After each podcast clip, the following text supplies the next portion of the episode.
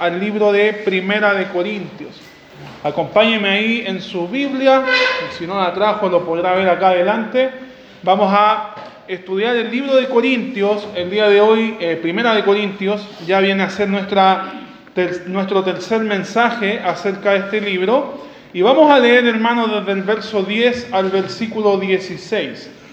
Acompáñame a Primera de Corintios, verso 10 versículo, eh, capítulo 1 del verso 10 al 16. Antes de leer, quiero que mires acá adelante de qué se va a tratar el tema de hoy o qué es lo que vamos a ver el día de hoy. Y quiero que por favor puedan mirar eh, la imagen del tema a tratar. ¿Viene? Sí, perfecto. El día de hoy vamos a estudiar las marcas de una iglesia unida. Vamos a hablar acerca de unidad porque el texto que vamos a leer tiene que ver con la unidad dentro de la iglesia. Recuerda que en, la primera enseñanza dejamos claro que uno de los problemas de la iglesia es que había división, es que había disensión entre los hermanos, es que habían preferencias, uno decía yo prefiero a este predicador, el otro decía no, yo prefiero al otro, y eso provocaba rencillas, diferencias, divisiones, y es por eso que Pablo viene a corregir primeramente el error, pero a exhortar a cómo poder corregirlo. Y, la solución era volver a la unidad. Y es por eso que estaremos hablando el día de hoy, las marcas de una iglesia unida. Vamos a leer versículo 10 al versículo 16. Mira lo que dice la palabra. Os ruego pues, hermanos, por el nombre de nuestro Señor Jesucristo, que habléis todos, ¿qué cosa? Una misma cosa y que no haya entre vosotros divisiones, sino que estéis perfectamente unidos en una misma mente y en un mismo parecer. Porque he sido informado acerca de vosotros, hermanos míos, por los de Cloé, que hay entre vosotros contiendas. Verso 12. Quiero decir que cada uno de vosotros dice, yo soy de Pablo, y yo de Apolos, y yo de Cefas, y yo de Cristo. Verso 13. ¿Acaso está dividido Cristo? ¿Fue crucificado Pablo por vosotros? ¿O fuisteis bautizados en el nombre de Pablo? Doy gracias a Dios de que a ninguno de vosotros he bautizado sino a Crispo y a Gallo, para que ninguno diga que fuiste bautizado en mi nombre.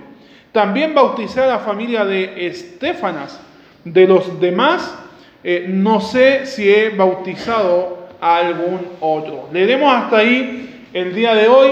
En la próxima semana ya continuaremos con el estudio de Corintios, pero solamente para poder recordar un poco, la semana pasada estuvimos viendo cómo es que Pablo prácticamente halaga a estos hermanos. ¿Lo recuerdas? ¿Y por qué les halaga?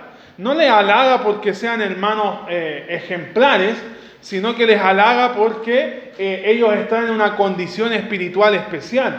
Pablo les viene a mostrar la posición en la cual ellos están en Cristo y estuvimos hablando acerca de que eh, eh, básicamente en, rico, en Cristo no tenemos todos, somos ricos, ¿cierto? Y Pablo viene a hablar de eso, que tenemos beneficios espirituales por el hecho de permanecer en Cristo. Recuerda que Pablo comienza saludando y luego sigue hablando acerca eh, de cómo es que estos hermanos gozaban de gran beneficio espiritual, a tal punto que Pablo agradece por ellos, da gracias a Dios por la vida de estos hermanos, que lamentablemente no se estaban portando del todo bien, pero aún así Pablo estaba agradeciendo por sus vidas.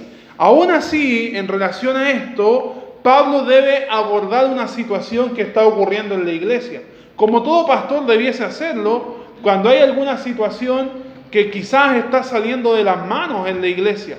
Y este pastor llamado Pablo, que también fue pastor de Corintios, este, este hombre viene eh, usado por Dios para corregir a la iglesia en esa situación, para corregir un conflicto que se está dando. ¿Y cuál es el principal conflicto que estamos viendo en este pasaje? Es la disensión o las disensiones. Hermanos peleando unos con otros, divididos unos con otros, el, de la columna de allá eran los partidarios de Apolos, la columna de acá los partidarios de Cefas o Pedro, la otra columna los partidarios eh, de Pablo, y habían otros que decían, no, no, no, nosotros somos más espirituales, nosotros seguimos a Cristo. Entonces ahí estaban todos separados, todos divididos, y Pablo siendo informado por aquello, tiene que venir y poner orden. Pero lo interesante es la forma en cómo él pone orden. Es la forma en cómo les anima a poder corregir ese problema. Y lo interesante es que Pablo aborda este problema con las palabras que vemos en el versículo 10. Fíjate las palabras que dice Pablo. Les ruego pues, hermanos, por el nombre de nuestro Señor Jesucristo. Pablo viene a corregir, Pablo viene a exhortar, pero no les dice, hagan esto porque yo, Pablo, les estoy hablando. Pablo no les dice, hey, tengan cuidado porque yo el pastor o yo el apóstol, en ese entonces, estoy viendo que están mal, háganlo, cuídense, cambien la actitud. No, Pablo viene y dice, le ruego por el nombre de nuestro Señor Jesucristo. Hermano, Pablo les está pidiendo que cambien su comportamiento, pero no por un mandamiento ni por imposición. Pablo espera que los hermanos cambien por devoción al Señor, por el nombre del Señor Jesucristo. No viene con una vara y, ya aquel que no cumpla vamos a poner en disciplina y aquel que, eh, quiere seguir en división ya lo vamos a apartar del ministerio tres meses y no vuelva más hasta tres meses. No, Pablo viene rogando por el nombre de nuestro Señor Jesucristo. Pablo viene casi pidiendo que si verdaderamente hay devoción por Cristo, lo más esperable es que las actitudes cambien. Amén. Lo más esperable es que abandonen lo incorrecto y adopten o tomen lo que sí es correcto. Hermano, Pablo necesita corregir ese problema. Pablo, vemos a un Pablo muy preocupado por esa iglesia y quiere corregir ese problema. Él necesita hacerle saber a esa iglesia que esa iglesia está actuando mal. Aunque posee riqueza en nombre de Cristo, aunque poseen beneficios por estar en Cristo, no están obrando ni actuando bien, no están viviendo como todo creyente debe vivir y Pablo debe dar solución. Pablo necesita enseñar que ellos tienen que cambiar su actitud. Pablo necesita darle un remesón para que ellos, como decimos nosotros, eh, se provoque un cambio, un, nuevo clic en sus mentes y, logren cambiar esa actitud que ellos están llevando. Pero la pregunta es, hermanos, ¿cómo llegar a la gente para que la gente no se ofenda? Porque usualmente cuando vamos con la verdad la gente se molesta. Cuando vamos con la verdad la gente se ofende. Y Pablo, hermanos, llegó a la gente y quizás para no ofender, ¿Cómo poder corregir, hermanos, cuando hay un error o cuando hay un pecado sin que ellos sientan que es algo personal contra ellos? Porque de repente uno llega a corregir algo y es que, ah, no, el pastor está en contra mía. Ah, no, es que él me ha estado mirando más a mí que al otro. E, es que él está más preocupado de mi vida o la de mi familia más que las otras. O sea, ¿cómo poder tomar el ejemplo de Pablo para poder corregir un posible problema sin que la persona se ofenda o quizás que no sientan que hay algo como personal en contra de ellos. Y Pablo mismo da la respuesta por el nombre de nuestro Señor Jesucristo. Háganlo por el nombre de nuestro Señor Jesucristo. Cuando Pablo les dice por el nombre de nuestro Señor Jesucristo, les exhorta a los hermanos de Corinto como si Cristo mismo les estuviese pidiendo a ellos. Amén. No es yo, pastor Mauricio, te ordeno que tengas cuidado con esto y debes hacerlo porque si no lo haces, me vas a hacer sentir mal a mí. No, en el nombre, por el nombre, por el nombre del Señor Jesucristo debes hacer esto. No es por cuanto me agradas a mí, es por cuanto estás honrando a Dios con tu vida. Es con cuánto estás honrando a Cristo con tu vida, por el nombre de nuestro Señor Jesucristo. hermanos, en el ministerio debes entender que las exhortaciones que el pastor en muchas ocasiones te va a dar, aunque moleste un poquito, pero debes entender que no es porque el pastor te tenga mala, que no es porque el pastor no, no te ame. Debes entender, hermanos, que es con el fin de corregir un problema y eso da a entender que es con el fin de cuidarte, de ayudarte, de no exponerte. Pablo no viene a exponer a una iglesia pecadora. Pablo viene con el fin de pastorearla, ayudarla, darle la solución. Y la mejor solución es enfóquense en el pastor de los pastores y no en mí. Se los pido por el nombre de nuestro Señor Jesucristo. Algo interesante es que Pablo, me imagino la posición de Pablo, tiene que haber estado frustradísimo pero él no llegó a la iglesia a descargar toda su ira con la iglesia. Él no llegó a la iglesia a desahogarse con la iglesia. ¿Cómo es posible que estén todos peleados? No, no vemos a Pablo con esa actitud. Él no fue a descargar su frustración en contra de la iglesia. Él les exhortó a recibir el mensaje como si ese mensaje fuese Cristo mismo entregándoselos. Amén. Hermanos, en el nombre o por el nombre de nuestro Señor Jesucristo. Uno de los problemas, hermanos, más grandes que vemos a lo largo de estos capítulos es el del favoritismo. Ese es lo que desencadenó todo. ¿Por qué había división? Porque el favoritismo estaba comenzando a crecer en el corazón de los hermanos. Cada persona, cada creyente estaba llenándose de orgullo en su interior por un pastor o por un predicador favorito. Oh, hoy día predica Apolos, ese es mi pastor. Ah, no, hoy día predica Pablo. Ah, no, ese sí predica mucho mejor que Apolos. Él enseña mucho mejor. No, hoy día predica Cefas. Wow, hoy día sí que vamos a escuchar palabra de Dios. Imagínate, estaban peleándose a ese nivel. Y ese era el problema. Había favoritismo dentro de la misma iglesia. Predicadores favoritos. Ellos, hermanos, creen que cada uno es diferente. Ellos creían que cada uno tenía una filosofía diferente. Ellos creían que cada uno hacía las cosas diferentes. Pero Pablo viene, toma la oportunidad para mostrarle que esa actitud no debe ser así.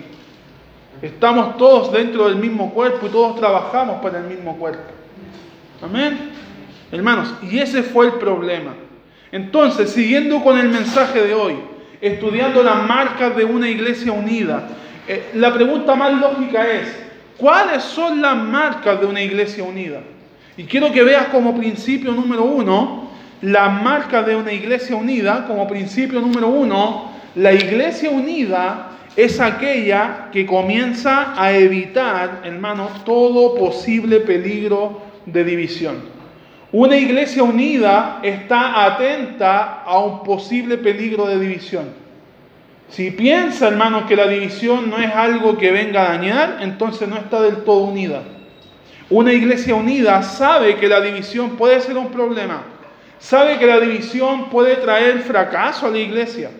Por lo tanto, hermanos, la iglesia unida evita todo peligro de división todo posible peligro. Cuando Pablo le ruega a mantener la unidad por el nombre de Cristo, significa que el señorío de Cristo en nuestras vidas nos debe mantener unidos. Cuando Pablo les dice, le ruego por el nombre de nuestro Señor Jesucristo, que hablen todos una misma cosa, les está diciendo que por nuestra devoción o nuestra sumisión al señorío de nuestro Señor, nos debe llevar a vivir en unidad nos debe llevar a, vivir en compañerismo dentro de la iglesia, nos debe llevar a dejar las niñerías de lado, hermanos, y caminar todos por el mismo sentido. Amén.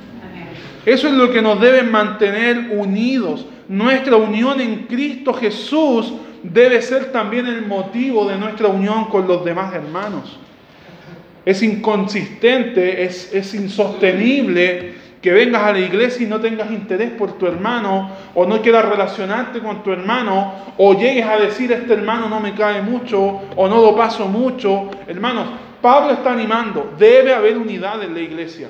Y no por agradarme a mí, no por mostrar Omega es la mejor iglesia, por el nombre de nuestro Señor Jesucristo. Amén. Se trata de Él, no de nosotros. Se trata de Él. No podemos estar bien con Dios y mal con nuestros hermanos. Es inconsecuente. No podemos decir yo estoy muy unido a Dios y no estoy unido a mis hermanos. No puedo decir yo estoy en completa relación con Dios, pero no me estoy relacionando con mis hermanos. Eso no es unidad. Y probablemente no mostramos ese tipo de unidad porque no estamos del todo relacionándonos de forma unida con Dios. Porque así como nos relacionamos con Dios también, nos relacionamos con nuestros hermanos. Amén. Hermanos, la iglesia es muy importante para el creyente. ¿Estás de acuerdo? La iglesia es muy importante para el creyente. Y como nosotros, hermanos, somos parte de esa iglesia, como somos parte de ese cuerpo, ese cuerpo debe mantenerse unido y nosotros debemos procurar de que se mantenga esa unidad.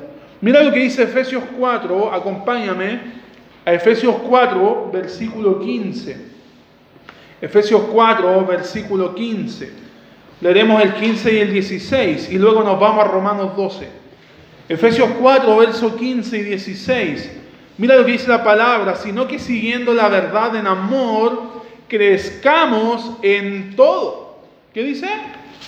Crezcamos en todo, en aquel que es la cabeza. Esto es, debes crecer en todo, pero en Cristo. Amén.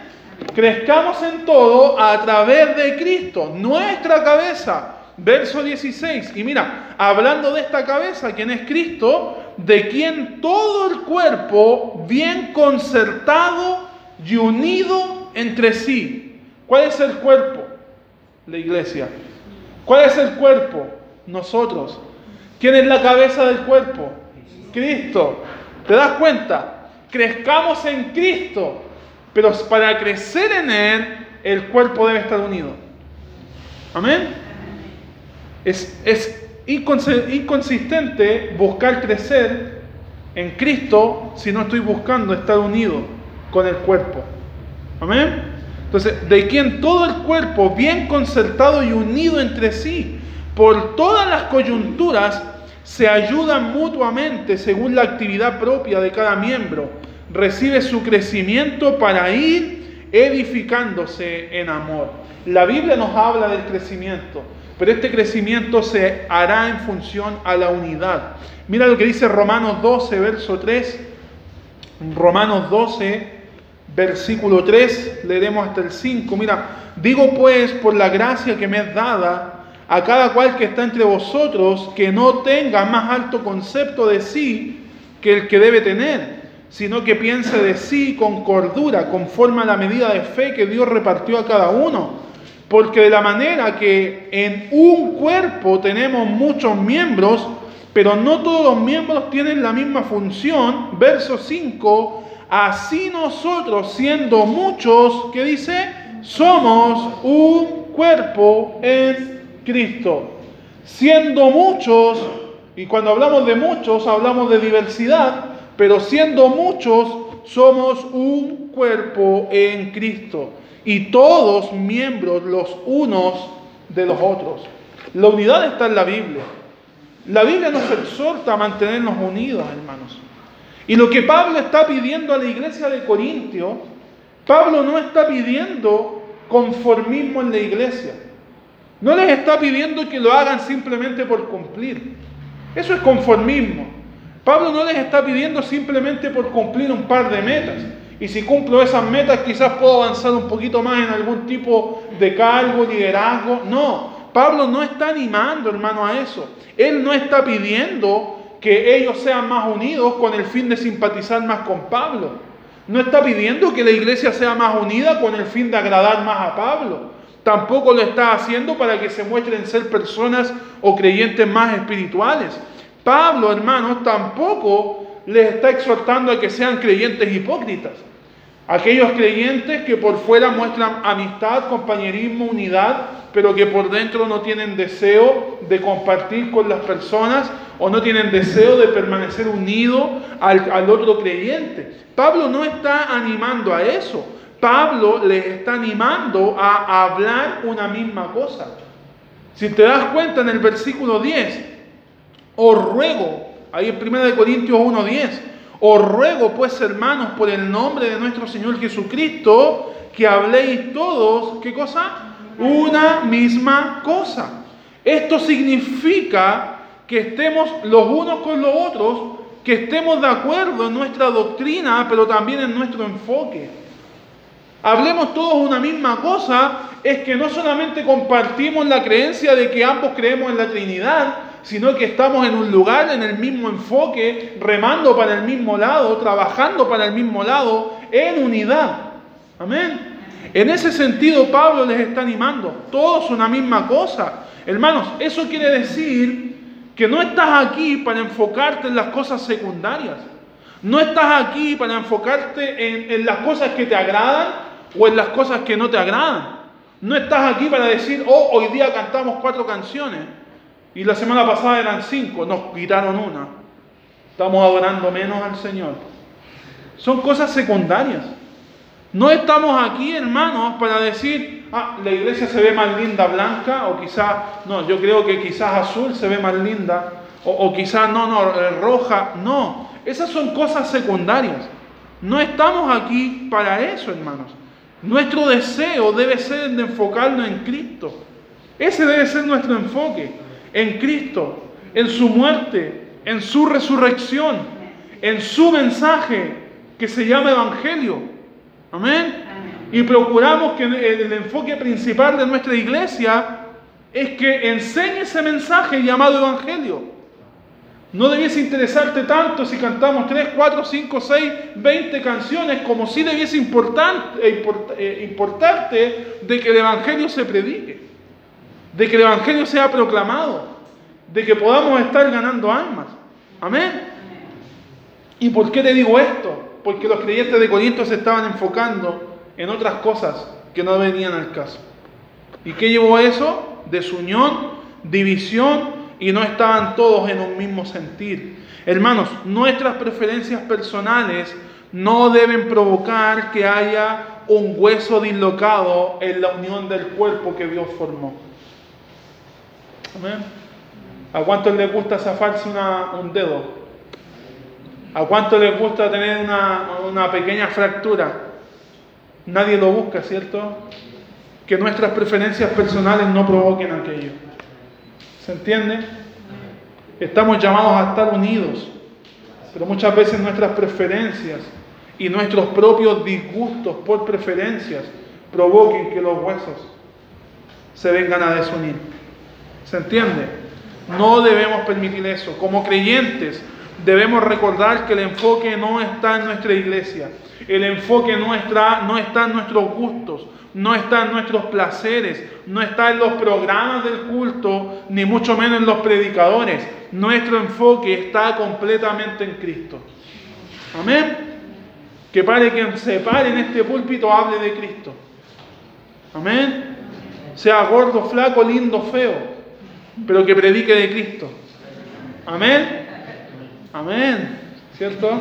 Porque a veces pasan predicadores bien feos por aquí, pero que hablen de Cristo. ¿O no? Es lo importante. Amén. Ese debe ser nuestro enfoque principal, que Cristo sea el enfoque, hermanos, porque cuando perdemos el enfoque en Cristo es cuando empiezan los problemas. Amén. Cuando perdemos el enfoque en Cristo, cuando estás más preocupado de lo que pasa alrededor, antes del mensaje que Dios te está entregando, estamos en problemas. Cuando estamos más preocupados de, de quizás qué canción van a tocar después, pero no de la predicación que está hablando de Cristo, podrás estar en problemas, porque estás desviando tu enfoque. Y al desviar, al desviar tu enfoque, podría haber, hermanos, huesos ahí fracturados. Y eso es peligroso, hermano. Si tu enfoque se basa en tus preferencias, poco a poco vas a perder el gozo. Si tu enfoque estás en las preferencias, te voy a decir algo. Como iglesia, como personas, vamos a equivocarnos muchas veces. Pero si tu enfoque está en eso, te vas a frustrar. Vas a perder el gozo y por lo tanto poco a poco vas a ir perdiendo la devoción por el Señor. Pero si tu enfoque está en Cristo, hermano, te aseguro que eso no pasará. Tu enfoque, tu mirada debe estar en Él. Voy a la iglesia, quiero escuchar su palabra porque la palabra me va a hablar de nuestro Salvador. Porque su palabra me va a hablar de aquel que me salvó, de aquel que me justificó, de aquel que hizo todo lo que yo nunca pude hacer. Amén. Muy bien, hermanos.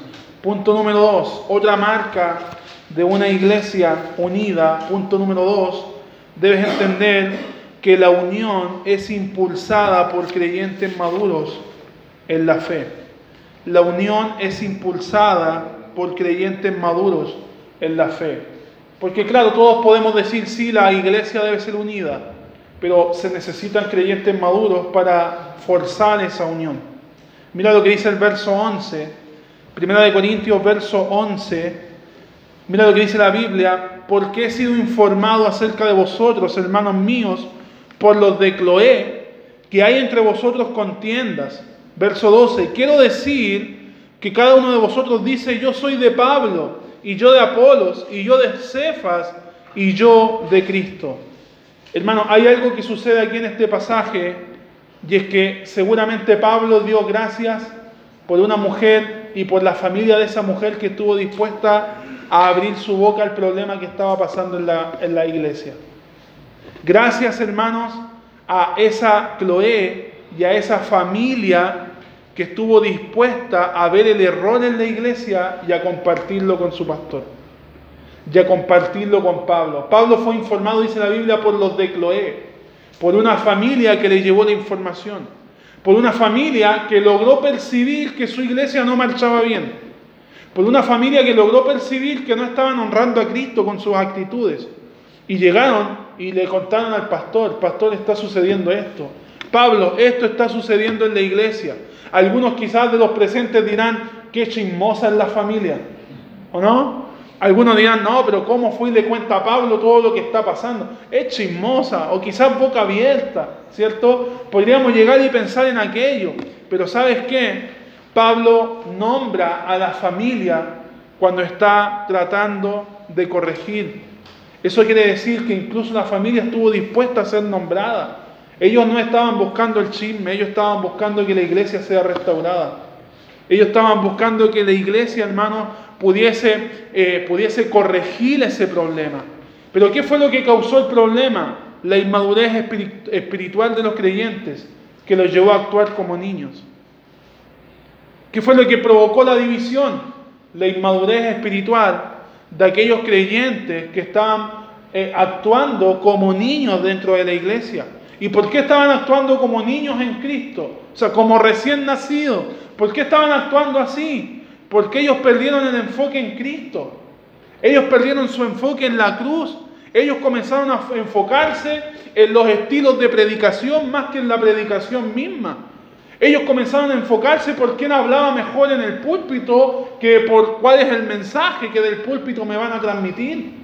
Comenzaron a enfocarse en lo que no debían enfocarse.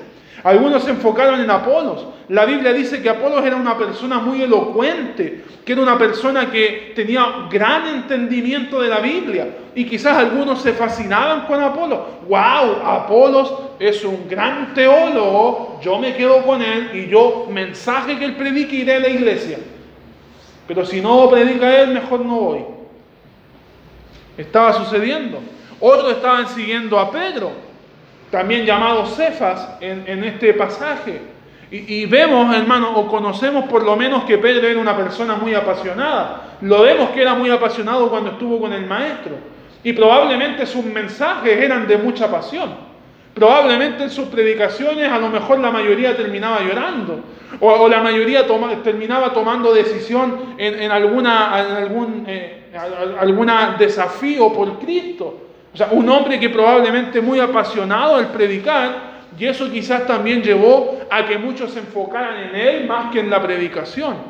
Habían otros que seguían a Pablo, Pablo era conocido por ganar mucha gente, por bautizar gente. Él era conocido, hermanos, por llevar a muchas personas a Cristo. Y quizás esto causaba admiración en muchos creyentes y les llevó a ser más adeptos a Pablo que a otros pastores de la iglesia.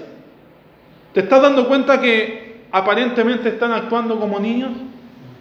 Que en vez de aprovechar todos los líderes de su iglesia para nutrirse de la palabra de Dios, están viendo quizás cuál podría ser el mejor. Tomaron un tiempo de edificación, y lo cambiaron a competencia. ¿Te estás dando cuenta de eso? Favoritismo. Y además sale un grupo que decía, no, nosotros seguimos a Cristo. Probablemente con el fin de denigrar a todos los predicadores de la iglesia. No, Cristo tiene la razón en todo y quizás estos pastores no, no predican del todo bien. O sea, la verdad estaban actuando como niños inmaduros, hermanos. Todos estaban perdiendo el enfoque de la persona más importante en el momento de la enseñanza o predicación de Cristo. Amén. Todos estaban perdiendo el enfoque. Y cuando nosotros, hermanos, perdemos nuestro enfoque en Cristo, perdemos nuestra unión con los creyentes. Lo vemos aquí en la Biblia. Estos hombres no causaron los problemas la lista de predicadores que te acabo de, dar, no fueron ellos los que causaron el problema, hermano. Pablo, Pedro, Apolos, ellos predicaban la palabra, ellos contendían por la fe, ellos no son los causantes del problema. No era problema netamente de liderazgo. Ellos mantenían, se mantenían, hermanos, en la unión del Espíritu. Ellos exaltaban a Cristo con sus vidas. Pero los miembros de la iglesia fueron los causantes de la división. Los miembros de la iglesia fueron los culpables porque no prestaron, hermanos, sus ojos y sus oídos al mensaje, sino que al hombre. ¿Se entiende? Estaban preocupados, hermanos, de lo que no debía preocuparse. Una pequeña enseñanza. No prestes tu oído a creyentes inmaduros. Ten cuidado con lo que te digan. Ten cuidado con, palabras que puedan ofender a otros. Ten cuidado con el chisme. Ten cuidado, hermanos, cuando hay malas conversaciones. Ten cuidado cuando vienen chismes y hablar mal de otro o hablar mal de algún suceso. Ten cuidado con eso porque eso daña la unidad. Porque eso daña el cuerpo de Cristo. Porque eso daña el enfoque que la iglesia debiese tener. No te estoy diciendo que les rechaces, anímales a crecer. Anímales a que su enfoque no esté en las personas, sino en Cristo.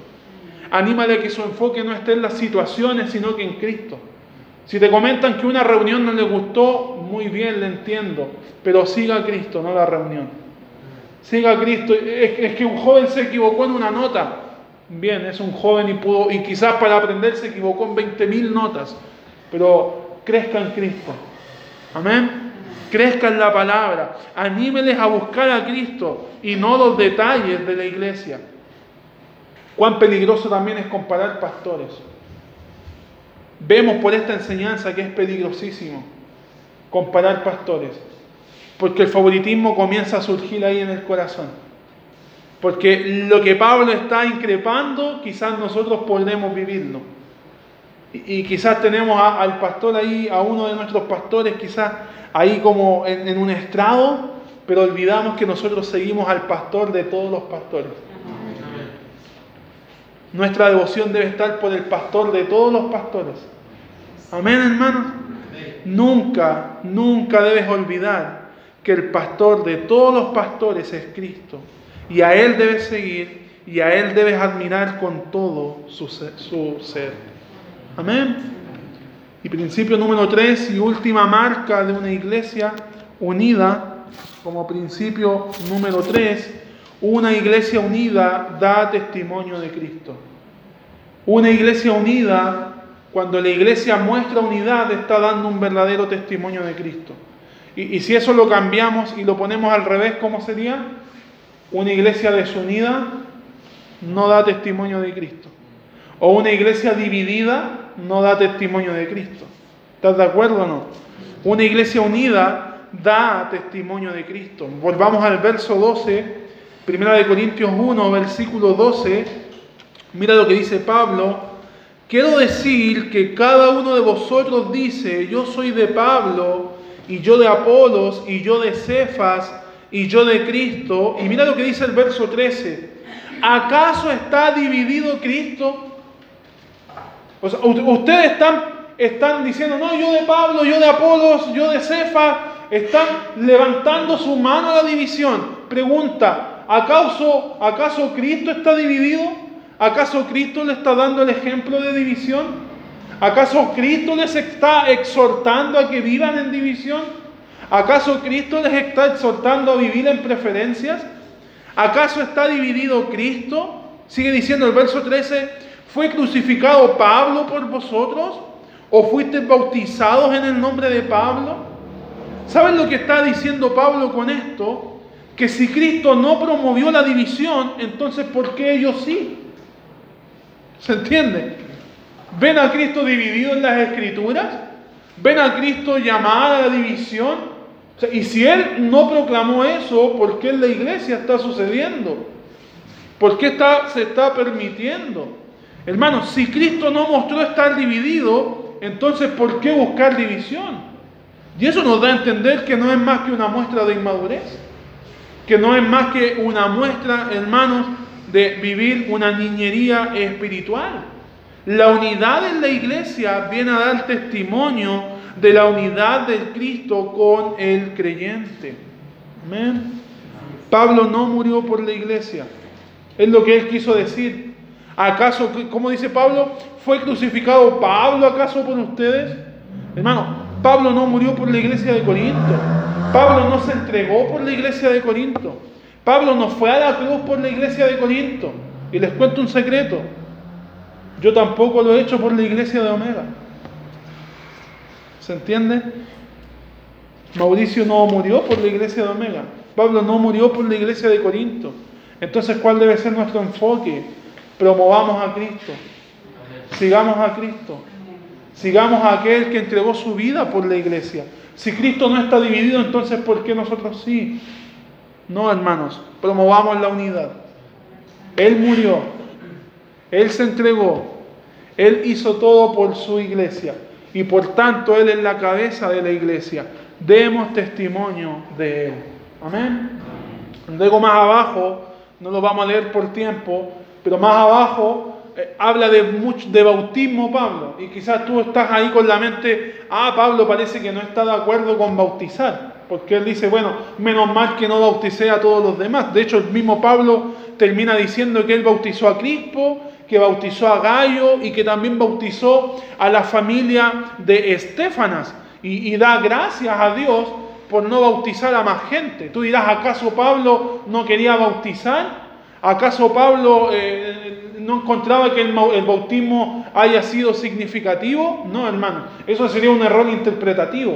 Lo que Pablo está dando a entender que da gracias a Dios de no haber bautizado a tanta gente, porque si mucha gente de Corintios se hubiese bautizado por Pablo, se hubiese identificado con Pablo y no con Cristo. Y ese era el problema, que gente se creía superior en función a quien le bautizaba.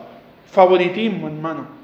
El, favoritismo eh, daña, hermanos, daña a las iglesias. Pablo da gracia de no bautizar a muchos porque pensarían ser más especiales por ser bautizados por Pablo. Por eso Pablo termina diciendo, gracias a Dios no los bauticé a todos, porque yo no morí por todos, murió Cristo. Si vas al bautismo es por Cristo. Si vas a identificarte en tu muerte y resurrección es por Cristo. No es por quien te bautice. Hermano, no es en el lugar que te bautices, ni en la hora que te bautices, ni quién te bautice lo importante. Lo importante es que te estás identificando con Cristo. Ese debe ser el enfoque. El bautismo es importante porque Cristo es importante. El bautismo es de peso para nuestra vida porque Cristo es importante. Hermanos, no hay nada más terrible que ver a una iglesia debilitada por peleas. No hay nada más terrible que ver una iglesia debilitada por roces. ¿Cuántas veces hemos tenido algún tipo de roce? Es que el hermano tanto me dijo eso y no me gustó. Es que el hermano tanto se le salió una palabra y me ofendió. Hermanos, cuidado con lo que hablamos, cuidado con lo que decimos, Porque es terrible ver a una iglesia debilitándose por pequeñas peleas, por roces, por contiendas e incluso por chismes. No hay nada más dañino, hermano, que la iglesia que no se cuide y que de paso no esté dando testimonio de Cristo. La unidad es lo que dará testimonio de Cristo. La unidad es lo que mostrará al mundo que realmente hay un Cristo que reina en el corazón de aquellos que están unidos. Amén. Cualquier cosa que quita la unión entre creyentes es perder nuestro testimonio y de paso presentar a un Cristo insuficiente a los demás. Si damos paso a cualquier cosa que quebrante una relación, si abrimos la puerta a cualquier cosa que provoque división entre algunos de nosotros, estás dando paso para que la gente crea que Cristo no es tan suficiente en nuestras vidas. Hay que cuidarnos, hermanos. Y con lo que Pablo esperaba en función a la iglesia de Corinto, un cambio de actitud. Y quizás por la gracia de Dios y por la misericordia de Dios, no estamos con el mismo problema de la iglesia. Quizás no estamos viviendo ninguna división, quizás no estamos pasando por ninguna situación de esa índole, pero sí debemos estar cuidándonos, hermanos, con nuestras actitudes, con nuestro enfoque y que todos podamos tener una misma cosa, a Cristo Jesús. Él debe ser el centro, Él debe ser predicado, anunciado y ese debe ser nuestro enfoque. Si hay algo por lo que te debas preocupar a la hora de entrar es, ¿predicarán hoy día de Cristo? ¿Se hablará hoy día de Cristo? ¿Será la palabra del púlpito, eh, eh, la palabra Cristo anunciada o Jesús anunciada en la predicación? Ese debe ser tu enfoque principal. Unidad por sobre todo. Y te tengo una muy linda noticia. Jesús, antes de partir, antes de ascender a la presencia de Dios, oró. Oró por ti. Oró por mí. Para que nos mantuviésemos unidos. Quiero terminar con este pasaje, Juan 17, 11. Acompáñame por favor. Juan 17, 11. Mira lo que dice. Juan 17, 11. Mira lo que dice la palabra. Y ya no estoy en el mundo, mas estos están en el mundo. Jesús orando. Y yo voy a ti, Padre Santo, a los que me has dado, guárdalos en tu nombre. ¿Y qué dice ahora? para que sean uno así como nosotros. Acompáñame al verso 20 ahí mismo, verso 20 al versículo 23. Mira lo que dice. Mas no ruego solamente por estos. ¿Sabes quiénes son esos estos? La palabra estos se refiere a sus apóstoles, a sus discípulos. Y el pasaje que acabamos de leer se está refiriendo a sus discípulos a los apóstoles, a los que Él escogió. Pero mira lo que dice el verso 20. Mas no ruego solamente por estos, sino también por los que han de creer en mí por la palabra de ellos, para que todos sean uno, como tú, oh Padre, en mí y yo en ti, que también ellos sean uno en nosotros, para que el mundo crea que tú me enviaste, para que el mundo crea, tienes que estar en uno.